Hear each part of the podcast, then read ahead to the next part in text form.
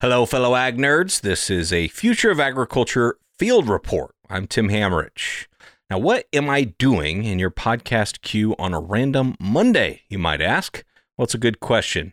See, I'm starting this new podcast series called Field Reports where I want to hear from the people who actually use and hopefully benefit from the innovations we so regularly discuss here on this show. And I've been thinking about this for a very long time because, uh, in this respect, the show has been somewhat one sided. I guess I could say. Uh, we often hear from the visionaries that are creating new ventures, new technologies, new programs, research, ideas, we too rarely hear from those that try them, that buy them, and that have to make them work in practice and in the field. I think that perspective will not only be helpful to better understand the future of agriculture through the new ideas that are being implemented, but also will give us insights into what still remains lacking out there, either in the field, which will be kind of often the case, or uh, maybe through the perspective of a what I'll call a, a frontline trusted advisor, somebody who's working directly with farmers day in day out, um, or maybe it's some other aspect of the ag value chain, but uh, it's it's sort of innovation in implementation, innovation in action. We've been doing this a little bit through the spotlight segments that have aired at the end of about one episode every month. Uh, as you probably know, those are short customer testimonial type segments from our quarterly presenting sponsors. And I, I really enjoyed those stories and the interviews I've done uh, for those stories and the sort of tried and true perspectives that come with them. So I kind of want to double down on that to an extent and have these be instead of short little segments at the end of another episode uh, standalone episodes or segments that are shorter than our normal thing, uh, a little bit different in format than our normal thing, something that regularly explores the future of agriculture from the perspective of somebody who's actually trying to implement new ideas. Sometimes this is going to be with users of the technology from our quarterly sponsor. That is the case today, and that has been the case in these segments that I just mentioned, uh, but sometimes not. There'll just be profiles of farmers, trusted advisors, or some person in the ag value chain that's implementing uh, new ideas to get a sense of how things are working in the field and in practice. Anyway, I think you get the idea. So, today's case Tyler Kessler owns an independent agronomy consulting business in southern Saskatchewan alongside his wife, Brooke Dorgan. The company provides a range of agronomic and precision agriculture services for farmers that want to do things like optimize yield and improve their soil health and reduce environmental impacts. They're also a service provider for SWAT MAPS, our presenting sponsor this quarter. Uh, before incorporating the business in 2015, Tyler worked in ag retail for eight years and then spent a couple years with an ag chemical manufacturer. He says back in his ag retail days, he really wasn't seeing a whole lot in precision ag that convinced him it was really adding a ton of value at that time to farmers. But then he discovered SWAT MAPS. When I left ag retail, worked uh, as a sales rep for an chem manufacturer for a couple years, and that's when I I started being introduced into SWAT MAPS, and that really was the kind of the turning point of of where I believed it started to make sense for me. I could see it; it started making sense for the clients and it just it was the base layer of if you, you're actually dealing with physical properties. You're not dealing with just yield maps. You're not dealing with imagery to try and you know market a scalable business and with that insight that he could really map out these physical properties and underlying factors of field variability, Tyler has grown his consulting business throughout southern Saskatchewan. His combination of agronomic and precision ag services allow him to sort of tailor his offerings to the needs of each individual farmer client. Yeah, so our business, I really break it into two parts. We've got the agronomy consulting business where we work very closely and like intimately with a farm, planning year round, scouting, uh, implementing precision ag or ag tech with that grower, but it doesn't need to be SWAT MAPS. When we brought SWAT MAPS in in 2018, we started to mesh that together. And of course, we would start with our clients who we've been working with, but logistically, we've been able to, to open that up, you know, just with time and our people. It fits in really well to, to offer this service to more growers. So we have we have clients who are are SWAT only customers, we have clients who are agronomy and SWAT customers. We can lead with it, but it can also come in and complement it. It's very synergistic. I think our goal is still to to take our simple agronomy, you know, our basic core agronomy and make that at a higher resolution with the tools and the ag tech tools. So it, it changes what we do. We're able, I think, to do more with the technology and the the sensors and tools we have than we were in the past. It's a big part is is bridging that gap with our growers and helping them implement the ag tech. So we need to learn it and understand it and use it and then make it simple for them to use and scale. So that's a big roadblock that some growers see, and we're we're there to help with that. Um, so we spend more time in the equipment, you know, not just looking at a plant.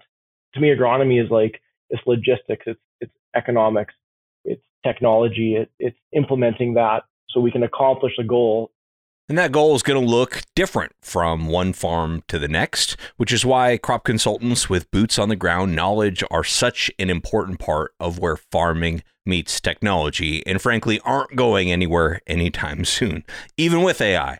In fact, Tyler does a lot of in field research using these tech tools to try to adapt them to his local conditions and optimize the performance in his local area for these clients' unique goals we're doing a lot of uh, of research and development on our own. So seeding rates, fertility responses, herbicide, all that. Like we're breaking new ground, and our network of of consultants and the network that Croptimistic has uh, continues to to share their information and knowledge. And what we do with our growers is helping that. But you know, we've got a great map.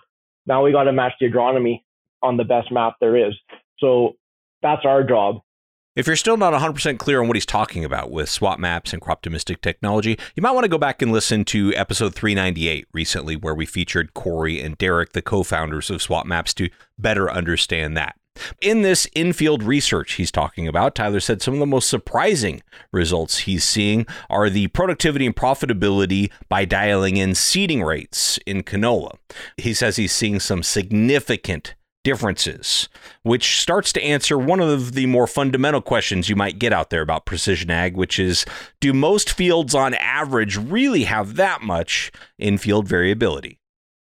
It's more than I think the average person would expect. I've been doing this now uh, since 2015, so nearly 10 years, and every field I look at it, I get excited because it's unlocking something that we don't know just looking at it from the, the field edge or in the field. You know, variability can mean different things in something that's very topographic driven. Um, you're going to have, you know, hills and valleys and side slopes that might be very consistent in soil type. You can have very level, I guess, elevation that might only change a few feet within a mile, but you could have drastically different soil types and soil properties within that. So, for example, salinity or solonetzic soils more of a factor than topography. So it's really important having both of those pieces of information and then treating it differently. So yeah, field variability and on different farms or within a farm can mean different things. And because of this complexity when it comes to field variability, Tyler says he appreciates how SWAT MAPS take something so complex, like the physical properties that underlie the causes of the variability, and simplifies that complex information into maps that they can use. But what about his farmer customers? I wondered what do they say when he recommends getting these SWAT MAPS? When we were able to go out into the field and uh, the grower who's been farming the land for multiple years could relate to the map and a zone map, that's when it started to click. And then we had equipment that we were able to to use, and it, it, it worked seamlessly. And it kind of that evolution was how we we kind of started down the the ag tech road, I, I would say. And and since then, we we've been able to add you know more sensors, more components to continue to reduce that resolution. Tyler works with a lot of growers that he would consider pretty early adopters or at least eager to try new precision ag tools. And it's part of the challenge he has in his job to stay on top of everything and give his farmers sound advice on what might work well in their operations. He says in some cases, farmers have even heard about SWAT MAPS, and that's what initially led them to his company. But what about those farmers that are not early adopters? Someone who's a later adopter doesn't mean they don't want it. Um, they're just they're critical thinkers and they want to prove it on their own farm. And that process is it's actually fairly simple. You you start slow. You start with a, a field or two, and you just go at their pace and work with them to to show it. And once they use it and see it, and they're either gonna gonna like it or they're they're not. In our case, we've got 99% retention. Anyone that has that has tried it continues to increase their acres and and they, they want more. One thing that's nice about Tyler is he's able to add some uh, extra credibility to all of his recommendations, including his recommendation for the use of SWAT MAPS, because he uses it all himself on his own farm. Yeah, absolutely, we do. I'm not going to do something with our clients or or promote it unless I believe it and use it ourselves. And we do have some land, my wife and I, with our farm, but uh, we manage the agronomy on it and we use it, you know, as a testing ground. But yeah, we we use SWAT MAPS on our farm, and each year we're we're mapping more acres and and continuing to develop that. Eventually, the goal is to get every acre mapped. One perspective I regularly hear from agronomists and crop consultants uh, is how important logistics are to agronomy. Any recommendation at all for change needs to easily fit into a farmer's operation without disrupting a million other things that this complex system has going on. And one point that I didn't think about is that businesses like Tyler's uh, are obviously swamped during the growing season, but generating these SWAT MAPS as a service, an extra service that he adds onto his business, can happen after the harvest, which actually extends the window of time he can be of service to clients it's been a very great compliment to our business. The time within our season it fits very well with. So, you know, when the combines exit the field, we're able to enter again and really work for another three months, mapping new fields, soil sampling zones, creating plans, getting the fertility plans in place for, for fall at a precision ag level. So that has created a, an additional revenue stream for that season. I mean, from fall right through winter, we have time to, you know, not only plan with our growers on their agronomy, but we have time to plan with SWAT MAPS and, and make recommendations and build prescriptions. So it fits really well with a with a consulting business and it's it's been a great revenue stream for us. And I should mention here that SWAT MAPS isn't the only technology that Tyler uses in his business. He also uses things like satellite imagery, uh, drones for scouting and imagery, uh, as well as some other tools. He's excited, he says, about what the future will hold for both new technology and the ability to leverage data across several years of collecting it with clients. Yeah, it's moving so fast. There's so many players in this field. Um, it's going to continue to build on what we have. I think, you know, a lot of these sensors are we're just starting down that road, and we're going to get um, they're going to make them better. Uh, so whether that is a, a, moisture probe or see and spray technology, sensors on drones that are that are looking at crop health and um, and then making a, a, decision on that. I think in, in a decade we're going to know so much more than we know now. Building on on SWAT zones and and even ourselves having the history that we have with our growers um, that we've dealt with for eight years now that have had a SWAT map and we've had soil samples and or we have moisture probe data for, for eight years and what that looks like in 10 years from now, it's just going to continue compounding because we're, we have an industry that's looking at it and, uh, and really smart people who are, who are able to, to create some algorithms and, and take a lot of data and crunch it together to, to make something usable. I think seeing spray technology on sprayers is going to be very mainstream. We're just at the start of that. Uh, some of our clients are starting to purchase that and and then implementing you know our tools that we have now with that uh, is going to be really interesting. Our our use and reliance on on a lot of products is going to decrease. Very intriguing comment there to close. And if you're interested in hearing more about the future of precision agriculture, this sort of discussion that we're closing out today's episode with, stay tuned because we have a full length Future of Agriculture episode all about what the future holds for precision agriculture with some distinguished uh, researchers who are working in that area. But very interesting place to end this first installment of our Field Reports series. You can learn more about Tyler and his work at his website, which is just kesslerag.ca. And of course, I'll link to that in the show notes. But I'd love your feedback on this episode uh, the different content, the different format, the different perspective, the fact that it's uh, separate from our regular Wednesday episodes. Uh, what do you think? Or do you want this to go back as a segment on, on another episode? I'd love to hear your feedback, please.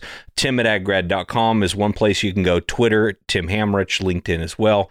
But I really do appreciate every single one of you who reaches out and lets me know um, your thoughts on on the content that I put out here on the podcast.